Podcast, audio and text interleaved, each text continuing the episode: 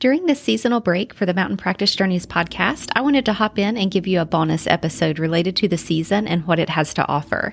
I want to provide some autumn inspiration for you and your practice. Within the life cycle, autumn symbolizes adulthood. Autumn is here bringing in abundance and prosperity. It's a time of taking stock and harvesting what we grew in summer. Autumn is also a time to begin slowing down. As you are slowing down from the joyfulness of summer, it's a good time to begin looking at the year thus far and reflecting on the lessons you've learned, as well as giving gratitude to your experiences. Be sure that you take time to count your blessings. Autumn is also a time of change and letting go. The trees have their leaves with beautiful shades of red and gold, yet they have to let them go. Are you able to begin to let go of the year and embrace change, even if it's unknown? The only thing that is constant is change. It is a constant that the leaves change colors and fall year after year. Many people resist change. What an uncomfortable way to live, where you are resisting one of the only constant principles in life. Can you lean into change a bit more this season? Can you open up to new possibilities by letting go of what no longer serves you, no matter how attached you've become? In autumn, the trees have to let go of the dead leaves that are no longer serving them in order to make room for new growth. Can you let go as well? Letting go isn't as scary if you change your perspective.